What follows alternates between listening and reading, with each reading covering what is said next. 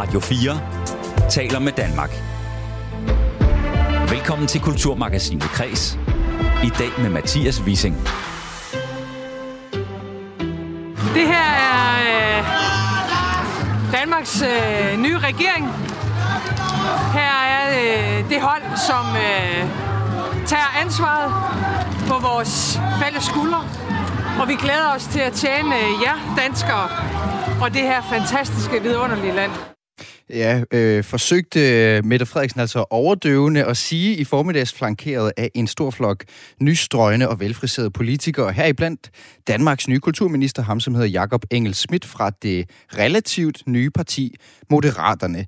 Et navn, som ikke lå i hatten blandt uh, særlig mange spokkoner og kommentatorer, når det kom til at gætte på, hvem der må skulle overtage Kulturministeriet efter Ane Helsbo Jørgensen, og derfor ikke en mand, som på forhånd vækker den store resonans i uh, kulturlivet. Vi bliver klogere på ham her, Jakob Engel Schmidt, i dagens udsendelse med en tidligere partikollega og en gammel ven.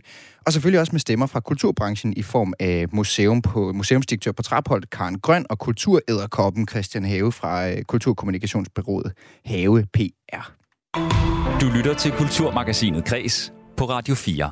Vi samler også op på den her idé om at udskrive et kulturpas til unge uden for job og uddannelse, som stod i, øh, i det nye regeringsgrundlag, som den her SVM-regering præsenterede i går. Og her er det helt afgørende, at de unge ikke bare får stukket et klippekort til biffen i hånden, men at de rent faktisk kommer til at arbejde med kulturen. Det lyder fra, eller sådan lyder det fra to unge, for hvis liv et kulturprojekt har haft helt afgørende betydning. At kultur i det hele taget kan forbedre livskvaliteten for de udsatte, det bakker forskningen op om. Det fortæller en lektor ved Center for Ungdomsforskning senere i uddannelsen. Jeg hedder Mathias Wissing. Velkommen til Kreds. Radio 4 taler med Danmark. Ja, Danmark har fået en ny kulturminister. Hans navn er Jakob Engel Schmidt, og han kommer fra Lars Løkke Rasmussens relativt nye parti, Moderaterne. Et for mange særdeles overraskende valg, der i hvert, det er i hvert fald ikke et navn, som har cirkuleret hverken hid eller did. Da kulturministerposten for ganske kort tid siden blev overdraget fra Anne Halsbo Jørgensen til Jakob Engel Schmidt, så benyttede han anledning til at sige, at han øh, nu øh, ville hæve ambitionerne på kulturområdet. I regeringsprogrammet, der har vi skrevet nogle vigtige ting. Og jeg håber, dem af jer, der har haft lejlighed til at læse det, bemærker, at vi øger ambitionsniveauet. Både værdimæssigt, men også økonomisk.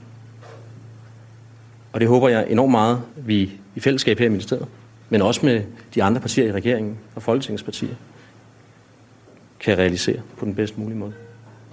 Ja, sådan lød det altså fra Jakob Engel Schmidt for ganske kort tid siden, da han overtog posten som kulturminister. Og her i øh, Kulturmagasinet Kreds, der får du øh, derfor i dag et portræt af manden, som altså nu er Christiansborgs primære kulturstemme. Han er som sagt valgt for Moderaterne, men han har en lang fortid i Venstre, som han også har siddet i Folketinget for. Og en, der kender ham fra den tid, og som har lovet at hjælpe mig med at tegne portræt af vores nye kulturminister, det er dig, Carsten Lauritsen. Velkommen til. Tak skal du have. Du er tidligere skatteminister og folketingsmedlem for Venstre fra 2007 til 2022, og i dag er du branchedirektør i, i Dansk Industri. Og så kender du Jakob Engel Schmidt helt tilbage fra Venstres ungdom, og også fra Folketinget, hvor I begge to har siddet for Venstre. Har du haft tid til at, at sende, nu kan jeg høre, at du har børn i baggrunden, har du haft tid til lige at sende ham en sms eller fange ham på en eller anden måde i løbet af i dag? Det har jeg ikke nået endnu, men, øh, men det har jeg tænkt mig at gøre. Øh, og, øh, og ønsker ham tillykke. Det er jo også et imponerende personligt comeback, øh, som han har, øh, han har foretaget. Det, det skal man anerkendes for. Øh, han bliver det i hvert fald for mig, ja. Det må man sige, og vi vender tilbage til, hvordan det her comeback har taget sig ud lidt senere. Men først så skal jeg lige øh, høre dig. Du, jeg ved, du er overrasket over at høre, at det er ham, altså Jakob Engel Schmidt, som er landet på posten som kulturminister. Hvad, hvorfor det overraskende? Tror selv, han er lidt overrasket, øh, men det vil han sikkert ikke indrømme. Men, men altså, det er jo ikke... Øh, Jakob Inger har været i lokalpolitik og i Folketinget nu for to, to forskellige partier, øh, men han har aldrig beskæftiget sig ret meget med kulturpolitik. Øh, men altså, det er jo ikke så overraskende i sig selv. Ofte så sker det desværre, at af forskellige årsager, så er der nogen, der bliver udpeget til at være minister for noget, som de ikke fagligt har beskæftiget sig med. Øh, så er der en masse dygtige embedsfolk, der hjælper med, at man, man bliver sat ind i sagerne. Så, så, så det er ikke, ikke nødvendigvis øh, noget, noget dårligt. Så ser man også lidt nyt og frisk på tingene. Men jeg tror, det øh, har, øh, var en overraskelse for ham, at det var den ministerpost, han skulle have. Ja, det er jo den, det er jo den gode... Øh, han sagde så sent som i går, han skrev til Tony Scott her på... Øh, han, var, han har været på missionen her på kanalen. Han spurgte, hvor skal vi drikke kaffe hen efter i morgen? Så siger han, ja, altså det bliver i hvert fald i form af... Øh, eller det bliver i kraft af mig som politisk ordfører, ikke som minister, at du skal forbi, forbi mit kontor og drikke kaffe. Så han regnede ikke med det øh, efter alt at dømme så sent som i går. Du siger jo så, at han ikke tidligere har beskæftiget sig med kultur på den måde. Er det noget, der kan blive en svaghed for ham? Uh, ja, det er i hvert fald, hvis han ikke selv er opmærksom og bevidst omkring det, og det er jo, når man ikke uh, har beskæftiget sig fagligt med et område, så er det en god idé at gå ydmygt til værks. Han har jo beskæftiget sig med det, der handler om foreningsdelen af, af kulturområdet, som jo er meget, meget stort, uh, og været aktiv i det frivillige foreningsliv, uh, ungdomspolitik og også uh, gennem hans engagement som, som lokalpolitiker, uh, Dansk Ungdomsfællesråd, så, så han er bekendt med en del af området, men altså, uh, hvis han ikke... Uh, har hørt kammermusik eller kommet det kongelige teater, så skal han derind, øh, og så, mm. så skal han, så, så den letteste måde at løse det på er jo ved at, at, at være spørgende på, okay, hvad, hvad kan jeg så lære her, ja. øh, i stedet for at tro, man, man ved det hele. Ikke? Og han starter med at sige i de, i de uh, korte her interviews, han lavede allerede nu, at for ham, der handler det først og fremmest om at lytte, og det siger, det siger de jo altid. Det siger sådan nogen som jeg jo altid, Carsten Lauritsen. Nu er du ikke i Folketinget mere, men det her med at gå ind og være lyttende, det er jo det, branchen gerne vil høre. Han sagde så også uh, om sit uh, kultur kultursyn og, og forbrug øh, sådan her til TV2 News tidligere i dag? Altså, da jeg havde fødselsdag i midten af oktober, der øh, fik jeg øh, operabilletter af min bedre halvdel. Vi skal til Carmen. Jeg elsker også Lyngby Boldklub. Og jeg har læst alle bøger af Hemingway. Øhm, og tror jo på, at kultur og øhm, rummer et kæmpe potentiale. Både for at forandre, men også for at hele og øh, for at skabe nyt. Ja, det er jo... Det er jo øh, det, var det, der, er en, der, der er en, der snakker med på, på Jacob Inge Schmidt her. Nå, men det lyder som om, han har tænkt, Nå, jamen, jeg skal lige have noget folkeligt tal, dem der godt kan lide fodbold. Jamen, jeg holder med Lyngby. Så skal jeg have noget højkulturelt. Det, det, her, det bliver de her operabilletter til Carmen, jeg har fået. Og så et eller andet midt imellem en forfatter, som alle kender, men som ikke måske alle har læst. Jamen, Hemingway. Øh, altså, øh, er han strategisk her, fordi at han ikke vil virke elitær, eller, eller hvilke tanker gør han sig i forbindelse med lige at melde et kulturforbrug ud her? Altså, de fleste politikere er strategiske i deres kommunikation, og det er Jacob Engel Schmidt selvfølgelig også, og det har han haft nogle år til at øve sig på. Jeg synes, at det er et meget godt svar, han giver. Og jeg tror også, at det er et rigtigt svar. Øh, men, men altså, man kan jo se, at vi har jo tidligere haft en kulturminister, som var meget begejstret for et særligt musikalbum, øh, og fik meget kritik for det. ja. Så derfor, altså, man skal jo være autentisk, men man bliver også nødt til at være lidt strategisk. Øh, ja.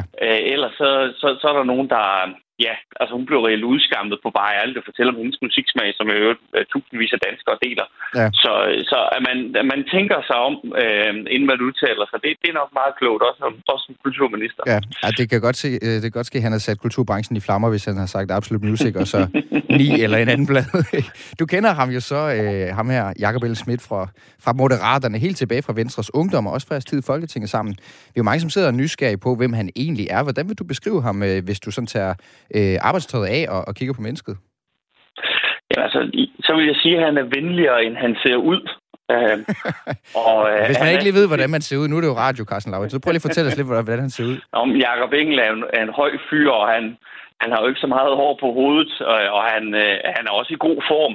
Øh, så, øh, så han kan måske godt se lidt, lidt brusk eller barsk ud. Ja. Øh, og, og det, er han, øh, det, er, det kan han være, men det er han ikke normalt. Så han er sådan set ganske venlig og, og imødekommende, og har jo øh, altså er et socialt menneske, øh, der godt kan lide at møde andre mennesker og snakke med dem og interessere sig for dem. Øh, ja. Så, øh, så jeg tror, at det der med at lytte, det er, det er den, den helt rigtige måde at starte gerning som kulturminister på, og det kan jeg godt finde ud af. Og hvis jeg så giver dig lov til lige at tage arbejdstøjet på igen, for det er jo også der, du kender ham fra. Hvad er det så, du kender ham som, som, som politiker? Jamen, jeg, jeg kendte ham, da han var i Venstre, og vi sad i folketingsgruppe sammen, og der var Jakob kastet til, og jeg tror også, at frivilligt har stillet op til det, til at være en af de yngre kræfter i folketingsgruppen, der gik ud og tog nogle slagsmål med andre ja. politiske partier, og var lidt rap i replikken, og lidt provokerende også. Og han trives egentlig også meget godt med det. Men, øhm, men jeg kan se, at han har fået noget rundere profil nu, også efter han er, han er blevet politisk ordfører for, eller han var politisk ordfører for, for Moderaterne, så, ja. så han har nok, øh, han har nok øh, modereret sig en, en smule, men der er ikke nogen tvivl om, at han kan godt lide en god debat, og han kan også godt lide et skarpt, øh, skarpt vinklet budskab. Altså. Jeg tror, det bliver et problem for ham nu her, når han skal have den her meget lyttende, kompromissøgende stil, som man jo alt den lige kommer, kommer længst med som kulturminister, tyder på. Jamen, det, hvis, han, hvis han bare lytter og ikke hører efter, så bliver det et problem. Men hvis han lytter og ja. hører efter, ja. øh, så, så tror jeg sådan set, at han kan have et, et, øh, et godt udgangspunkt øh, for at blive en, en god og dygtig kulturminister. Øh, og det er et meget bredt felt, man skal, man skal spænde over. Ja. Øh, det er selvfølgelig en udfordring, at jeg tror, generelt, når man spørger, øh, den tidligere kulturminister var ganske vældigt øh, Ane Halsbo Jørgensen. Øh, og det er, jo, det er jo altså lettere at komme bag efter nogen, som ikke har gjort det så godt, end at komme bag efter nogen, der har gjort det godt. Mm. Øhm, ja. men, men han skal forme sit eget politiske projekt og finde ud af, Altså, nu siger han jo, der står en masse ting i regeringsgrundlaget om kulturen, men altså, ja. det er måske ikke det område i regeringsgrundlaget, der er mest velbeskrevet, også fordi der er større problemer øh, på en, med inflation og reformer. Ja. Øh, men men han, skal, han skal forme øh, sit, sit eget politiske projekt i Kulturministeriet. Ja, og hvad de største problemer er for regeringen, det kommer an på, hvem du spørger selvfølgelig. Men nu spurgte jeg jo Carsten Lauritsen, det er klart. Så. Men, men øh, der, er, der er en ting, som vi ikke, øh, og som du faktisk også var inde på til at starte på, Carsten Lauritsen, øh, øh, branchedirektør i Dansk Industri, øh, som er en sag, vi ikke kan komme udenom at vende, og det er jo, at Jacob Engel Schmidt, han kom i noget af et stormvejr tilbage i 2018, hvor det blev afsløret, at han havde øh, fået frakendt kørekortet for at køre bil med kokain i blodet, og at han så havde holdt det skjult i flere måneder og stoppet i Folketinget på den her baggrund. Er det en sag, som du tænker stadig vil belaste ham i arbejdet, som, i det arbejde, han skal udføre nu her? Altså, det er mit klare indtryk, at han har jo taget sin straf, og han har også lært af det, og han altså forlod jo øh, politik, øh, så udover øh, den straf, han får for forseelsen, så har det jo, altså mister han sin indkomst og sit arbejde, og sit, sit politiske liv, det har han så kæmpet sig tilbage til. Så, så det er mit klare indtryk er, at han, han, har, han har lært af det. Øh, det synes jeg også, man kan se i den måde, han opfører sig på øh, nu, de ting, han siger. Han, han, øh, øh, han reflekterer lidt, lidt mere, i stedet for bare at fare ud over øh, stepperne. Det, det, øh, det, er nok, det er nok meget klogt, jeg tror også, det er klogt som, øh, som kulturminister, men han skal være bevidst om, at der er mange, der vil huske den sag. Mm. Øh, og han vil også kunne forholde sig til den mm. øh, på et tidspunkt. Øh, det har han jo ikke gjort i nogle år, men det bliver han nødt til, mm. øh, fordi der er nogen, der, der vil stille spørgsmål. Men, men, øh, men hvis han har lært af det, så, så tror jeg, at i virkeligheden det kan være noget, der kan give ham en styrke. Og nu har vi jo lige kort vendt ham, eller fået en, en overflyvning, kan man sige, på Jakob Engel Schmidt som menneske og som politiker. I har jo tidligere været kolleger i politik. Nu sidder du så som branchedirektør, som sagt, for transportområdet i, i Dansk Industri.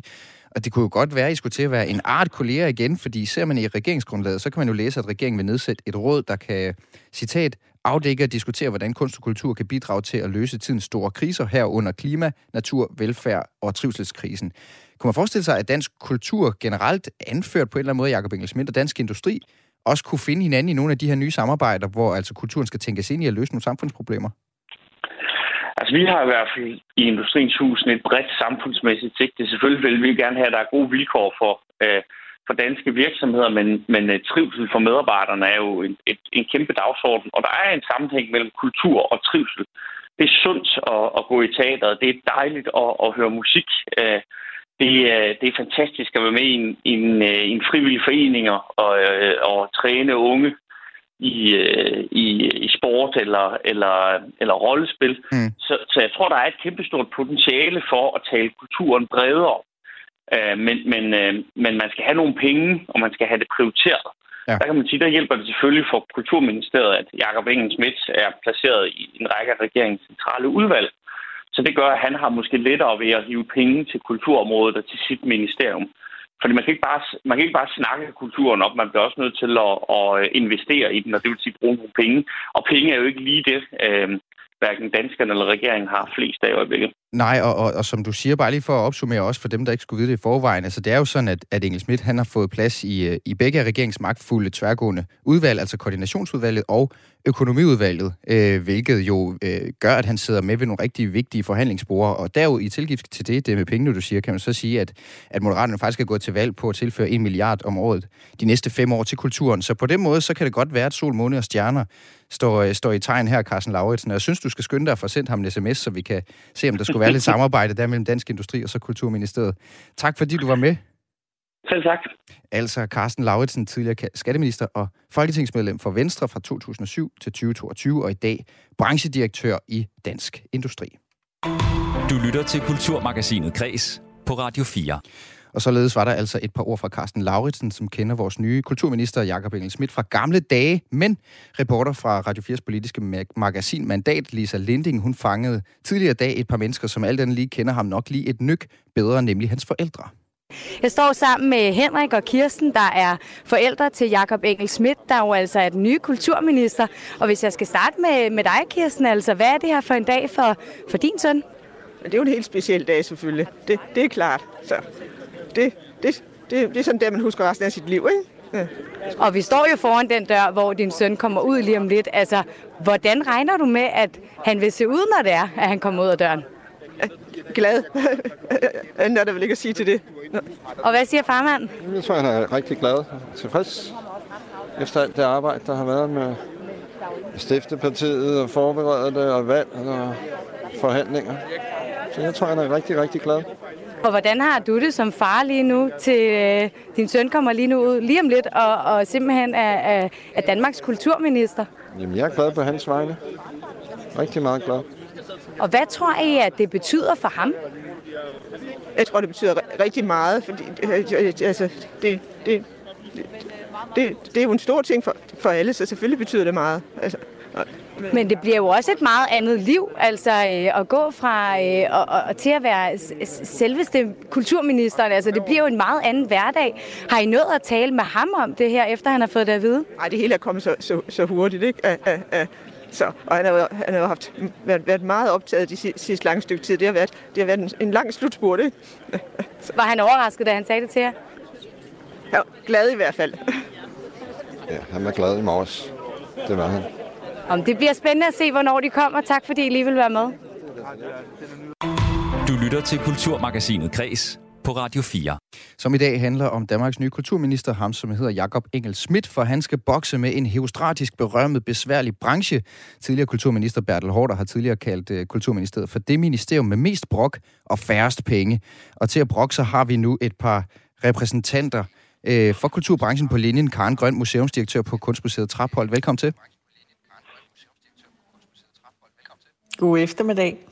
og det samme kan jeg sige til dig, Christian Have, kommunikationsekspert og indehaver af Have Kommunikation og PR. Øh, Christian Have, hvad er din umiddelbare reaktion på øh, Jakob Engel Schmidt som kulturminister? Jo, det var jo først øh, overraskelse. Øh, måske ikke lige noget, øh, kulturlivet havde set komme. Øh, da så overraskelsen, overraskelsen havde lagt sig, så blev jeg jo glad for at se, som Carsten Lauritsen også sagde lige før, at han er med i regeringens koordinationsudvalg og økonomiudvalget, fordi Øh, der trænger jo i hvert fald til i kulturlivet ikke blot, at den tales op, men at den prioriteres meget kraftigere. Og er du, øh, er du overrasket over, Jacob Engel Schmidt? Siger han dig noget? Altså nu, nu ved jeg, at du, at du kender til spillet på Christiansborg. Er det, er det en person, som du har øh, kendskab til? Det er ikke en person, som, som jeg har truffet eller, øh, skal vi sige, været sammen med i relation til kultur før. Så man kan sige, det er i hvert fald et, et uh, uprøvet kapitel. Og øh, jeg har jo så fulgt øh, Jakob Engel Schmidt i en del, tid, øh, en del i hans tid som, som venstremand, og selvfølgelig fulgt med i valgkampen, men jeg har simpelthen aldrig hørt ham sige et kvæk om kultur. Han er jo ikke ligefrem den oplagte kulturministerkandidat, hvad det angår. Indtil i går, så troede han også selv, at han skulle være politisk ordfører, sagde han til, til TV2 News i formiddags. Har han den nødvendige kulturelle ballast, Christian Have? Altså, det er klart, der vil komme øh, en masse spørgsmålstegn og så videre omkring, om han har den øh, kulturelle ballast.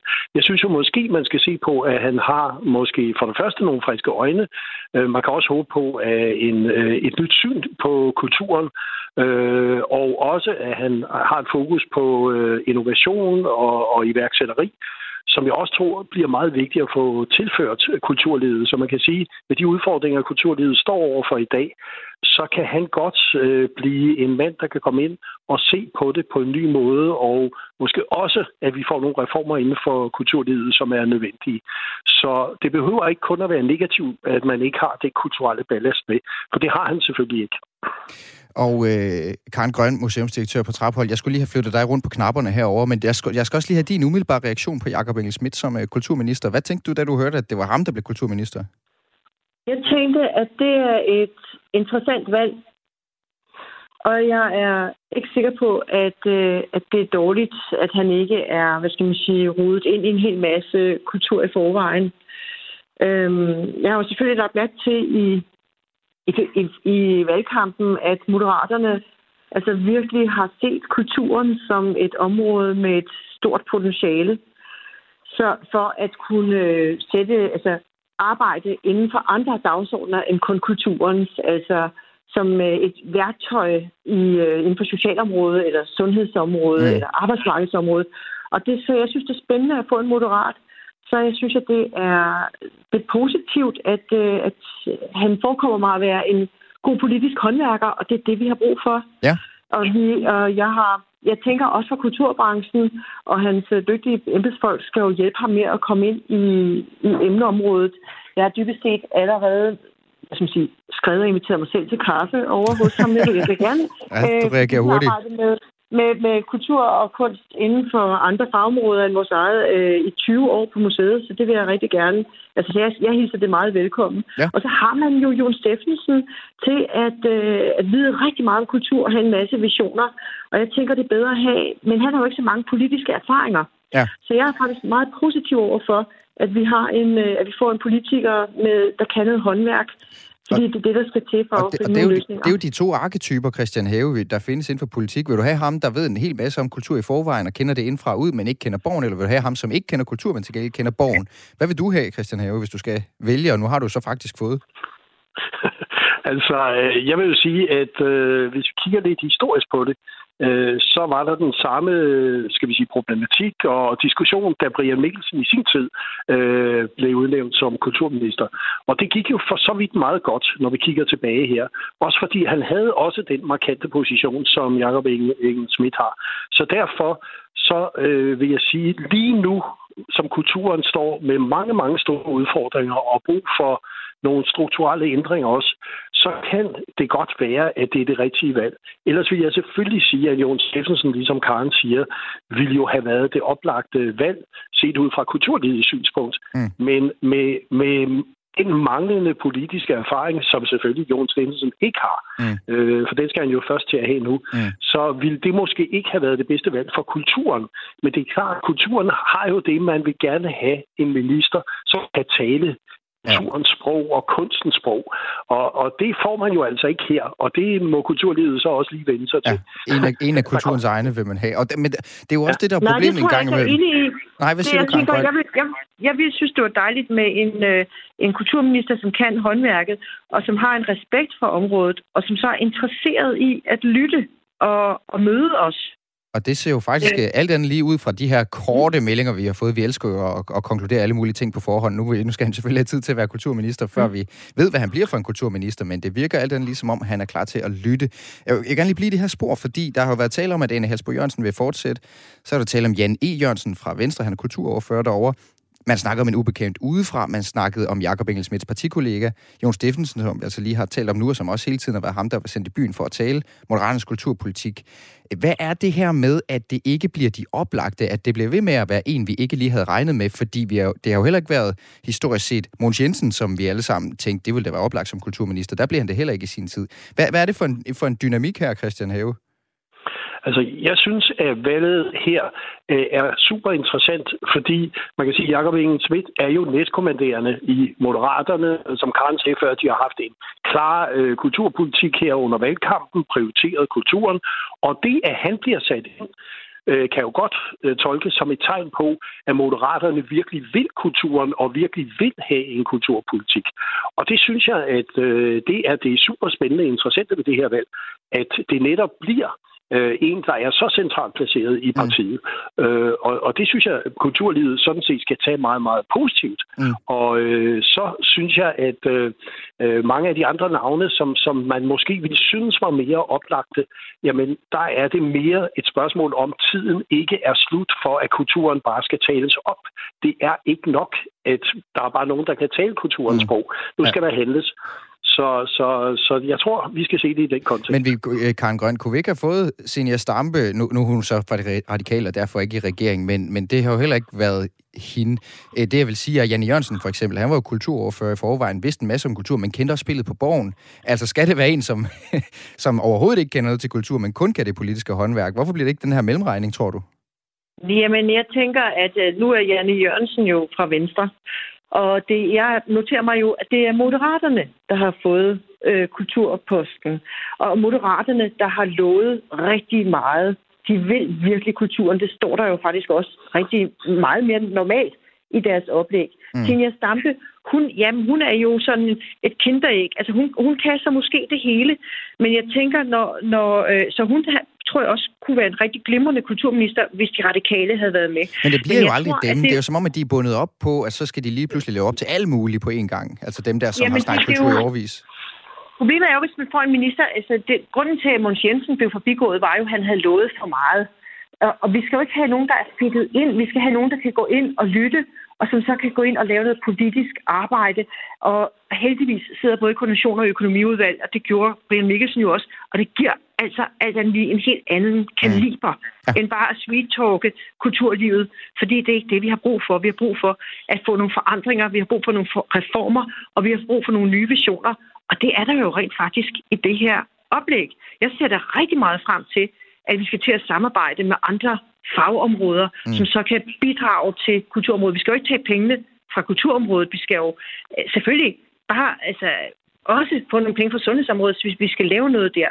Ja. Og det, det arbejde, og de bruger dem skal han bygge. Og det bliver spændende at se nemlig, for det er jo det, vi ikke kan, øh, kan se noget om ud fra regeringsgrundlaget. Og nu må du undskylde, øh, I må undskylde begge to, hvis jeg logger med på et skråplan. Vi ved jo faktisk ikke, hvorfor Mogens Jensen han ikke har været kulturminister, så det er ikke, det er ikke noget, vi på den måde har en masse viden om. Det er jo bare mig, der spekulerede. Undskyld, det var ikke for at trække ned i sølet. Jeg har til gengæld en anden ting, jeg godt vil vende med jer, øh, fordi at uanset hvordan man vender og drejer det, så er der jo et, en, en sort plet på, på øh, Jakob Engel CV, den som kom i 2018, hvor det kom frem, at han havde fået frakendt det her kørekort for at have kørt øh, bil med kokain i blodet og holdt det skjult i månedsvis. Øh, Christian Have, er det noget, som kulturlivet kommer til at tale om i krogene, eller hvordan håndterer man den slags ting? Altså, jeg tror ikke, det er særlig interessant for kulturlivet, noget, der ligger år tilbage. Og kulturlivet er jo i forvejen også en branche, som ikke er helt ukendt med, at der kan være stimulanser osv. Så, så, så jeg tror ikke, der er nogen berøringsangst i den henseende overhovedet. Øh, det kan da godt være, at der er nogen, der vil bruge det måske lige i starten, men jeg tror ikke, det har nogen som helst betydning i relation til det, det arbejde, som, som Jakob skal til at lave, og hans position som kulturminister. Øh, så, så den må ikke få nogen indflydelse. Hvad siger du, Karen Grøn? Hvad tænker du om, om den sag der? Det får ingen betydning. Okay. Er det, er, det, er det så simpelt? Fordi altså, jeg kan da pege på mange, der ikke har fået frakendt kørekort for den slags ting. Ja, men altså, vi, vi har jo masser af gode eksempler på, på folk, der har trådt lidt ved siden af. Det har vi jo alle sammen prøvet, men altså, du har Hans Engel som, som en af top øh, politiske kommentatorer, som også kørte lidt forkert. Altså, der er jo en stribe, der har det, og, og heldigvis øh, bliver folk jo bedømt på deres øh, dygtighed, og, og selvfølgelig også på deres øh, troværdighed og arbejde, og, og det synes jeg, det skal man jo se på her nu. Alright. Han, øh, han sidder jo, som Anne Helsbo Jørgensen hun gjorde, i øh, i, øh, i, i det her tværgående udvalg, koordinationsudvalget og økonomiudvalget, som er et bord, hvor der sidder nogle af spidserne fra regeringen med hos. Ikke alle ministre. Det er, det er ikke bare sådan en, øh, sådan en, øh, en, en fest, kvært kusinefest, hvor alle og enhver kommer med til. Det er øh, nogle af dem, som kan, kan være helt inde og røre ved nogle centrale dele i den politik, som bliver ført i regeringen.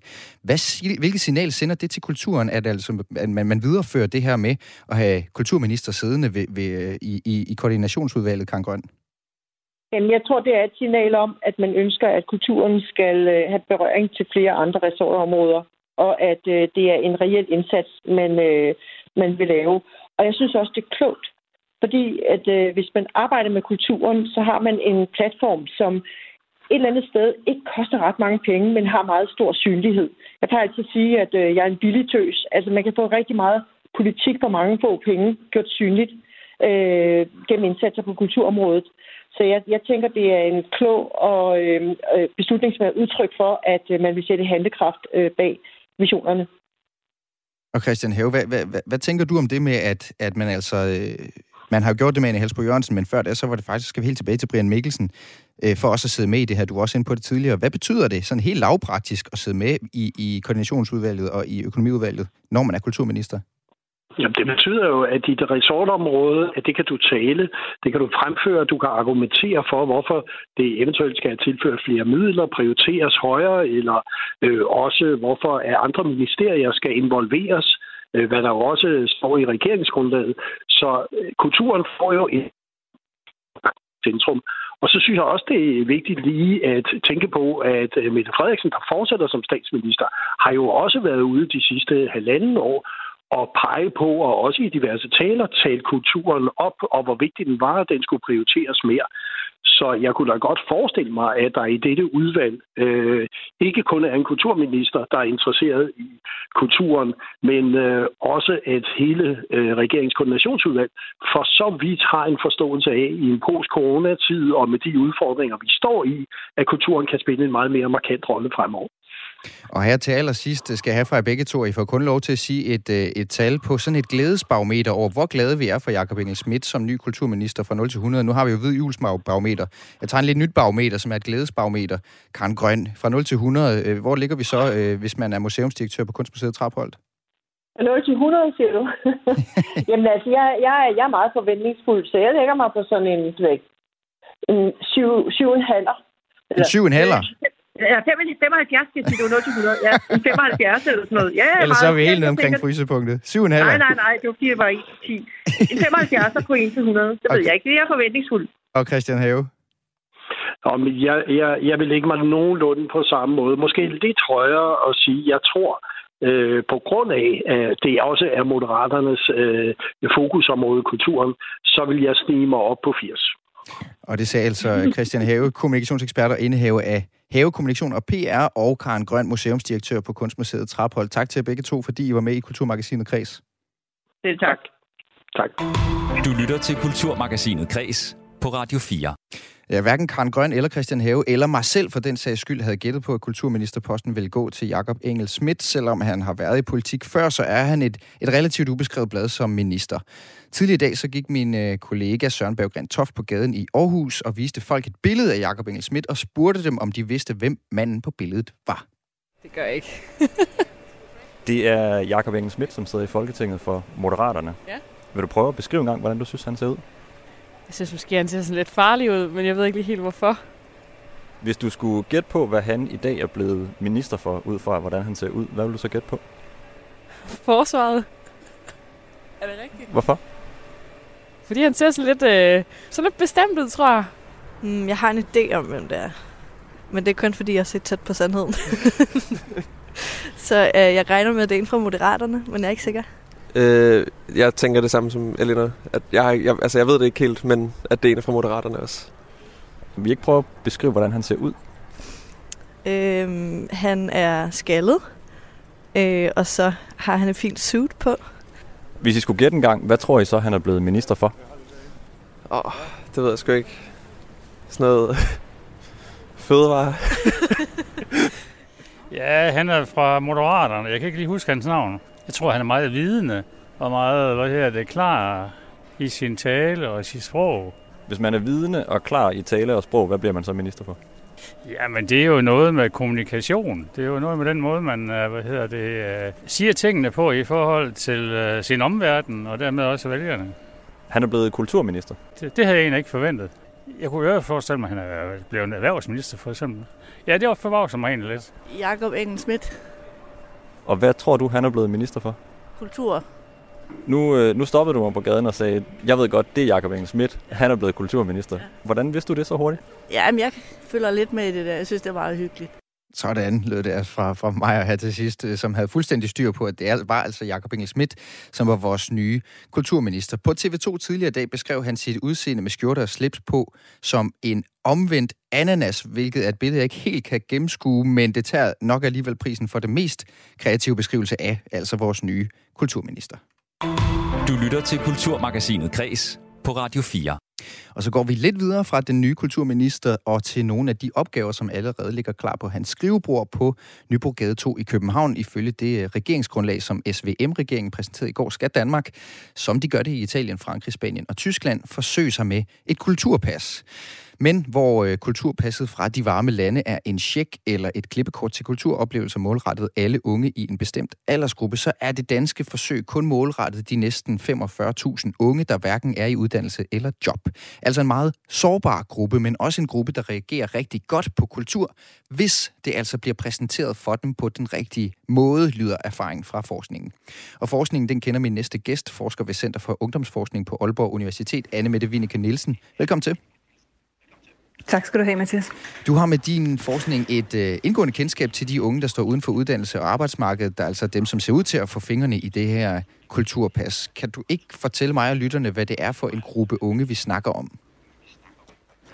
Jamen, først og fremmest kan vi måske sige, at det er en gruppe unge, hvor der øh, for, den, for alles vedkommende er en grund til, at de ikke øh, er i uddannelse eller arbejde. Altså det vil sige, at det ikke er det, at de ikke er i uddannelse og arbejde, der er deres problem, men nok snarere øh, nogle ting, der ligger bag det. Øh, så det er, en, det er en gruppe af unge, der tumler med ret komplekse problemer, øh, og så er det en meget sammensat gruppe. Altså de tumler med de her, de tumler med mange forskellige problemer, og så tumler de med dem på meget forskellige vis. Så altså en meget sammensat gruppe, og en gruppe af unge, som, øh, som har det svært på, på forskellige områder. Og der er jo ikke lavet direkte forskning i, hvad for eksempel et, øh, et klippekort i kulturoplevelser har af betydning for for, øh, for unge øh, uden for uddannelse og arbejde, men der er lavet forsøg med kultur på recept, og en evaluering af pilotprojektet Kultur på recept fra 2020 viste, at øh, sådan noget som højtlæsning, malerier og korsang kan hjælpe sygemeldte borgere tættere på, øh, på arbejdsmarkedet. Helt konkret så har fire kommuner i en periode tilbudt udvalgte borgere med angst, stress og lidt til moderat depression at deltage i, et, øh, i det her projekt Kultur på Recept. Og en undersøgelse, som øh, Sundhedsstyrelsen den fik lavet, den viste, at øh, fire ud af fem har fået øget trivsel og forbedret mental sundhed. Om lidt så skal vi høre fra to unge, der selv har deltaget i sådan et projekt, men først øh, ungdomsforsker Anne Mette Winneke Nielsen.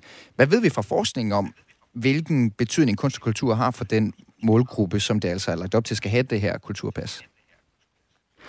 Jamen altså, vi ved, at øh, når unge øh, møder øh, den her type indsatser inden for kunst- og kulturområdet i sådan nogle rammesatte, længerevarende forløb, så øh, oplever de det faktisk som sådan, jeg skulle næsten til at sige sådan en mindblowing, eller i hvert fald en ret radikal mm. oplevelse, som øh, bryder med nogle af de erfaringer, de ellers har haft på uddannelsesområdet og beskæftigelsesområdet. Og det gør det på flere punkter, det kan vi måske komme lidt øh, tilbage til, når vi har hørt nogle af de unge ja, tale om det. Men det, høre.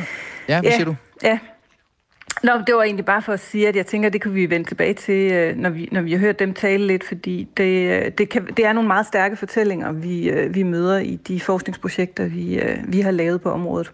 Det er nemlig sådan, at min kollega Maja Hall har talt med to øh, udsatte unge, hvor kulturen har haft helt afgørende betydning for dem. Sine Slot, øh, Stine Slot Kroll på 27 år. Hun var øh, ligefrem på vej på førtidspension, og Emilie Silke Pedersen på 23. Men så sendte jobcentret dem på et forløb på øh, det, der hedder Aspiranterne. Og nu er Stine så klar til et flexjob, og Emilie skal starte i uddannelse. Og Aspiranterne, det er et projekt, hvor kultur- og kulturinstitutionerne bliver brugt til aktivt til at få øh, sårbare unge mellem 18 og 25 væk fra offentlig forsørgelse og ind på netop uddannelse eller i arbejde. Øhm, og her, øh, her både oplever og arbejder de med at, at skabe kultur, og det har virket for de her to unge kvinder, fortalte de inden udsendelsen til, til Maja Hal, min kollega. Her er det først lige Stine. Jeg var lige kommet tilbage fra barsel. Planen var egentlig, at jeg ville have en førtidspension, så derfor tog jeg op på jobcentret og snakkede med dem om det. Og det har egentlig været planen siden før jeg overhovedet blev gravid med min søn på grund af mine psykiske problemer. Men så øh, sagde de, at de ville lige prøve at smide mig herned, fordi de havde hørt, at der var noget kreativt hernede, og så kunne vi så kigge på færdselspension bagefter. Og så efter jeg kommet herned på aspiranterne, så er jeg så nu blevet ansat hernede og øh, er i gang med bare at søge flexjob. Og vil du fortælle, hvad det er for nogle psykiske problemer, du har? Jeg lider af paranoid skizofreni, og jeg har borderline, øh, og så noget angst og depression, og lidt, lidt af det hele. Hvilken betydning har aspiranterne haft for dig? Altså, det har haft en kæmpe, kæmpe betydning. Det har jo fuldstændig ændret den vej i livet, jeg troede, jeg skulle have. Og så har det så også bare givet mig rigtig meget selvtillid. Altså, jeg føler, at jeg faktisk kan bruges til noget. Og så har det givet mig nogle skide gode venner og sjove oplevelser. Og ja. Hvad var den første gode oplevelse, du havde på aspiranterne? Jeg tror bare, det var generelt den der følelse af, at når jeg kom med nogle kreative idéer, at de blev lyttet til, og de blev brugt og at jeg faktisk kunne komme med noget. Jeg har altid været dårlig i skolen, og jeg kunne aldrig rigtig byde ind med noget. Så at være et sted, hvor jeg ikke alene kan byde ind med noget, men jeg det endte med i det videoprojekt, vi lavede, så kom jeg med nogle af de idéer, vi faktisk endte med at bruge, øh, og som, som var hovedideen til videoen. Så det, det gav mig bare fuldstændig voldsom selvtillid, at, at jeg faktisk godt kunne noget, og jeg ikke bare var den her dumme en, der ikke kunne finde ud af, af matematik i skolen. Ikke? Ja, lød det altså fra, fra Stine Slot Krold på 27, som nu søger flexjob. Og så skal vi også høre fra øh, Emilie, før vi vender tilbage til dig, øh, Anne Mette. Øh, fra Emilie Silke Pettersson hedder hun, for hvem aspiranterne har betydet, at hun nu skal starte på en uddannelse. Hun kommer lige her. Jeg tror, det første, vi lavede, det var, at vi alle sammen, eller vi stod i en rundkreds, og så i stedet for at tage sådan en almindelig navnerunde, og hvor man lige lærer hinanden at kende, så skulle vi alle gå op og sætte en sang på, som betød noget for os. Og så kunne man sådan den var igennem lære folk at kende. Så det var meget, vi lærte hinanden at kende gennem det kreative og gennem kulturen, i stedet for bare at sidde og, og tage de der runder, som man normalt gør i skolen, for eksempel. Hvad betød det for dig, at øh, du skulle vælge noget musik? Det synes jeg var virkelig dejligt, øhm, for det kan godt tit være svært at sidde og skulle forklare, hvem man selv er. Og så var det lidt lettere for mig at skulle vælge et nummer. Hvad valgte øhm, du?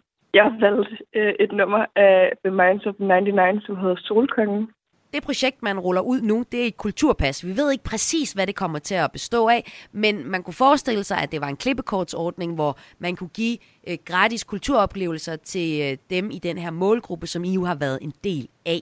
Øhm, hvis I nu ikke havde været på, øh, på det her forløb, men bare havde fået nogle penge til at bruge til at opleve kultur, tror I så, det kunne have haft samme betydning for jer, som øh, aspiranterne forløbet har haft? Nej, overhovedet ikke jo, jeg ville da godt kunne bruge de der 10 klip, men det vil mere være som sådan, Nå, det var da en meget sjov oplevelse. Hvad skal, hvad skal jeg nu gøre med mit liv, ikke? Så vil jeg stadig bare ende med at skulle have førtidspension og sådan noget, for jeg vil jo ikke, så vil jeg bare få nogle fede oplevelser, men, men jeg vil jo ikke have været fået samme indblik i, hvad jeg kunne inden for den kreative verden. Folk, som ikke er vokset op med kultur og det kreative som mig, de vil jo bare smide det der klipkort i skraldespanden. Altså et eller andet sted, ikke? øh, fordi vi jo ikke ane, hvad de skulle gøre med det, eller ikke ville have lyst til at bruge det. Vi har mange hernede på aspiranterne, som, som kommer og siger, at jeg kan ikke noget kreativt, jeg ved ikke, hvad jeg skal. Men så ender de alligevel med at finde et eller andet inden for den kulturelle eller kreative verden, som de finder ud af, okay, det kan jeg faktisk godt, det her. Og hvad siger du, Emilie? Øh, jeg er helt enig. Altså, jeg tror heller ikke, det ville have gjort øh, den store forskel for mig overhovedet personligt. Jeg tror også bare, at jo, det kunne da være fedt at kunne komme rundt og se nogle forskellige kulturelle ting, eller ja, få nogle oplevelser, men det vil også kun være oplevelser. Her kommer vi jo, eller får lov til at arbejde med det, i stedet for bare at opleve det. Så det der med, at vi her kommer til at dykke ned i alle de forskellige ting og arbejde med det, det giver noget helt andet. Jeg lød det altså fra Stine Slot Krold og Emilie Silke Pettersson. Og med live her i Kulturmagasinet Kreds har jeg stadigvæk dig, forsker ved Center for Ungdomsforskning på Aalborg Universitet, Anna Mette Winneke Nielsen. Du lyttede også med. Øh, nu ved vi ikke meget om, hvordan forsøget med kulturpas til de her cirka 45.000 unge, der står uden for arbejde og uddannelse, hvordan det kommer til at fungere, eller hvad formålet konkret er med det. Vi hører til sidst Stine og Emilie forholde sig til, hvad det vil betyde, hvis de havde fået det her klippekort til kulturoplevelser frem for et kulturprojekt, øh, som aspiranterne jo, jo er. Øh, det er de ikke positive overfor. Hvad vil du vurdere, at den her sårbare målgruppe, som kulturpasset er stilet til, kan få ud af for eksempel et klippekort til gratis koncerter og biografture?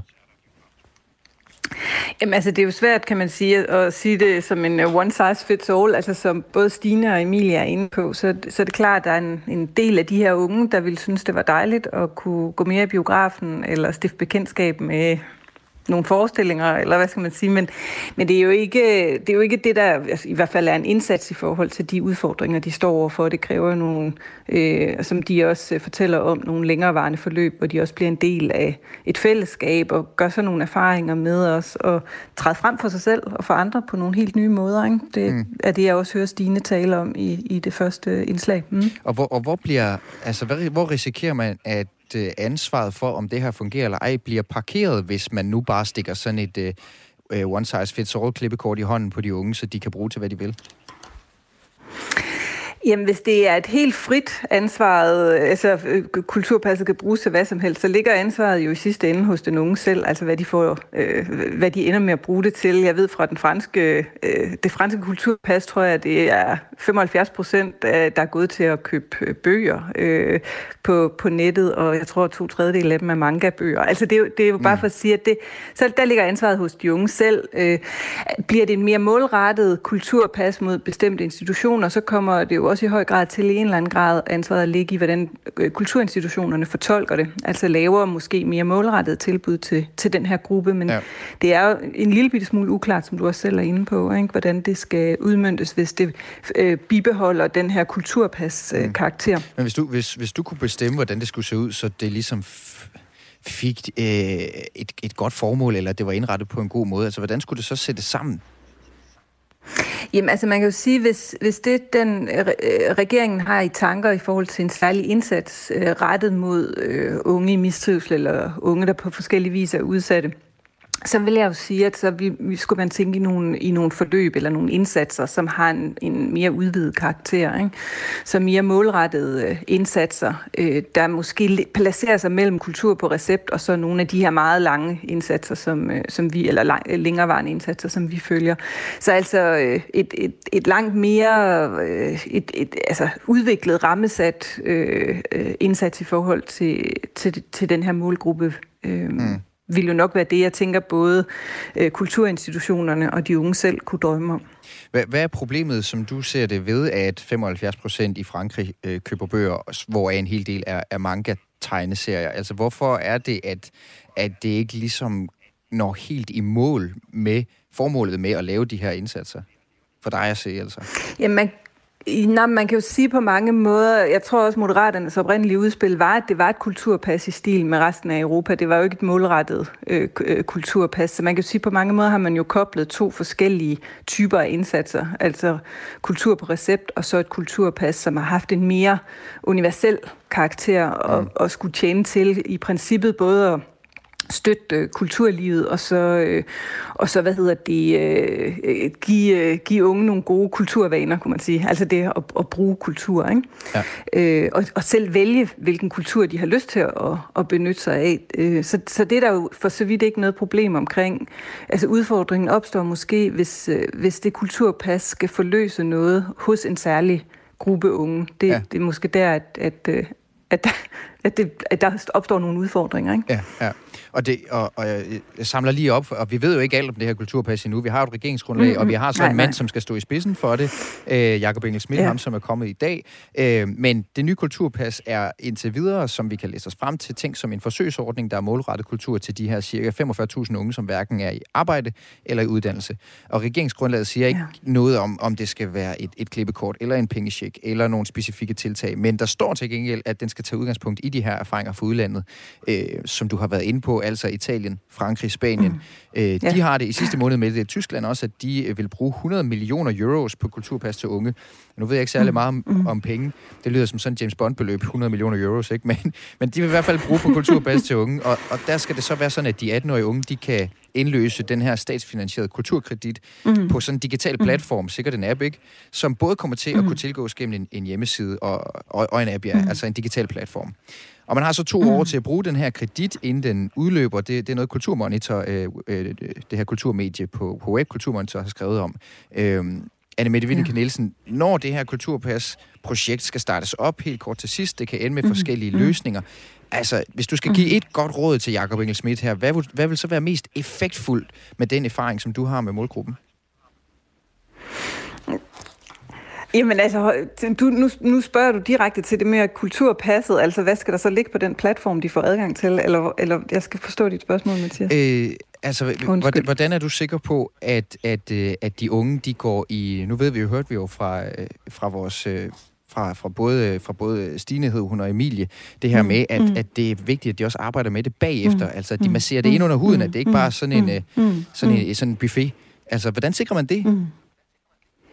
Jamen det er jo, det bliver jo et spændende udviklingsarbejde med kulturinstitutionerne, både i forhold til, hvad er det for, øh, hvordan udvikler man kunst og kultur, der har den rækkevidde og den orientering, kunne man næsten sige, ikke? Til, til unge, som måske øh, i mere eller mindre omfang ikke, øh, ikke ellers øh, benytter sig af de institutioner. Så der kan jo sagtens opstå en masse sjove og spændende og interessante øh, muligheder i det rum, men, men jeg vil nok stadigvæk fastholde, øh, kan man sige, at det er en sammenblanding af nogle altså af nogle øh, områder, øh, som måske kunne have haft en, en større rettighed. Ikke? Mm.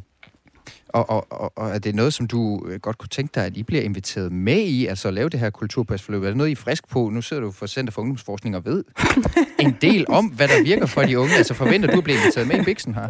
Jamen, det er da helt oplagt. Det, det, jamen, jeg, jeg kender slet ikke uh, Jakobs uh, måde at arbejde på, uh, så det kommer jo an på, hvordan han kommer til at gå til den her opgave, om det bliver... Uh, ja, i sammenhæng med de unge selv, han, øh, han kaster sig ud i det, eller i sammenhæng med forskningen eller med kulturinstitutionen. Så det må vi jo se. Jeg håber, at han, øh, at han får lyst til sådan at kaste boldene lidt op i, øh, op i luften, og så se på de erfaringer, der er gjort indtil nu. Og ikke mindst snakke med de unge selv. Jeg håber, han byder Stina og Emilie ind til en snak. Ikke mindst, ja.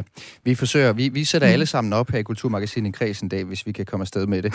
øh, forsker ved Center for Ungdomsforskning på Aalborg Universitet, Anne Mette Wienicke Nielsen. Tusind tak, fordi mm. du var med til at tale om kulturpas. Tak skal du have, Mathias. Hej.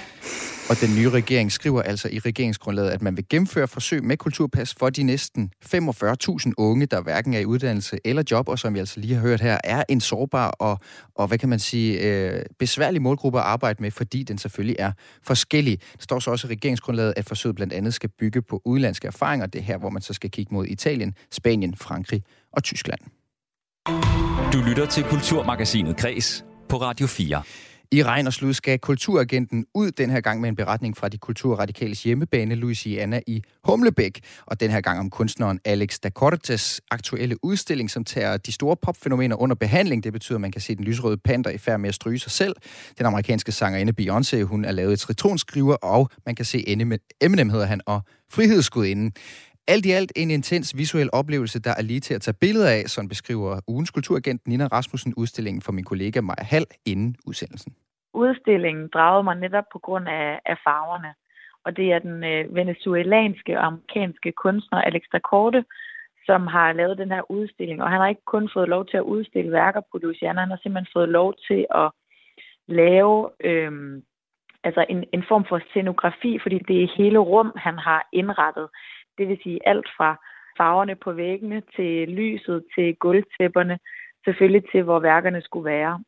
Og det, der særligt tiltaler mig, er, at øh, han, han er fra øh, 1980, jeg er selv fra 84, og mange af hans referencer til amerikansk popkultur, dem fanger jeg også, øh, fordi jeg ligesom er vokset op nogenlunde samme tidspunkt. Og så det, der også, øh, jeg synes er spændende, er, at, at han ligesom har den her meget farverige, morsomme tilgang men i høj grad også har en, en melankolsk øh, undertone. Så han har helt klart også noget at sige med det her. Øh, blandt andet vores, øh, vores væren i verden, men også netop den her øh, popkultur og vores tilgang til det, og hvad man kan bruge det til, men også måske, hvad, hvad det kan gøre ved os som mennesker, når vi, når vi går ind i et for, øh, måske for hurtigt, eller bare æder tingene uden at have en kritisk tilgang. Og en af de øh, popkulturelle referencer, der var, det var til den amerikanske kunstner Beyoncé, Prøv lige at fortælle, hvad det var for et værk. Det er et værk, der hedder Join or Die, som øh, er en form for maleri. Øh, det vil sige, det er et, øh, et værk, der hænger på væggene, og som er kvadratiske værker, der hænger ved siden af hinanden i sådan en glimtende collage. Og øh, det er, øh, hvor han har brugt et foto fra, af, af Beyoncé, der sådan ligger henslængt. Og det har han så lavet om til, at hun faktisk øh, er lavet om til skiver af citron. Så det vil sige, at hendes smukke ansigt er der, selvfølgelig havde han sagt, men så er hendes krop ligesom lavet om til skiver af citron. Og det er lidt sjovt, at han har gjort det, fordi han faktisk gjorde det et år før hun udgav øh, sin, øh, sin plade Lemonade. Øhm, og udover det, så ligger hun og så har hun nogle fisk i hånden. Og, og hvis man ligesom kigger ind i billedet, så er det selvfølgelig den popkulturelle reference i form af Beyoncé, som er meget kendt. Øhm, men så er der også nogle referencer til nogle kunstværker øh, tidligere, som ligesom ligger hen til det her med både at være jæger, når de jagede, men også i høj grad det her med idoldyrkelse og nye ledere og nye religioner. Så man kan sige, når man dykker ind i noget, som egentlig bare umiddelbart ligner, om det er jo Beyoncé og noget citron, og det må da være noget med hendes øh, album, tænkte jeg jo. Når man så faktisk går ind i lagene og læser om, om de øh, kunstneriske øh, referencer, der også er, så, øh, så får det vildt meget betydning og gør også, at man ligesom kan kigge på det på den anden måde.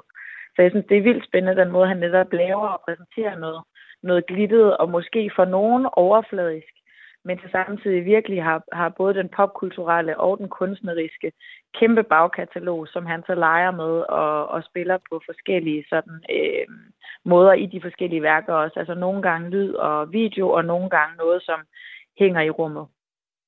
Hver uge anbefaler en kulturagent fra et sted i Danmark en kulturoplevelse, og i den her uge så var det altså Nina Rasmussen, som anbefalede Alex da Cortes udstilling på Kunstmuseet Louisiana i Humlebæk i Nordsjælland. Udstillingen den kan ses frem til den 8. januar.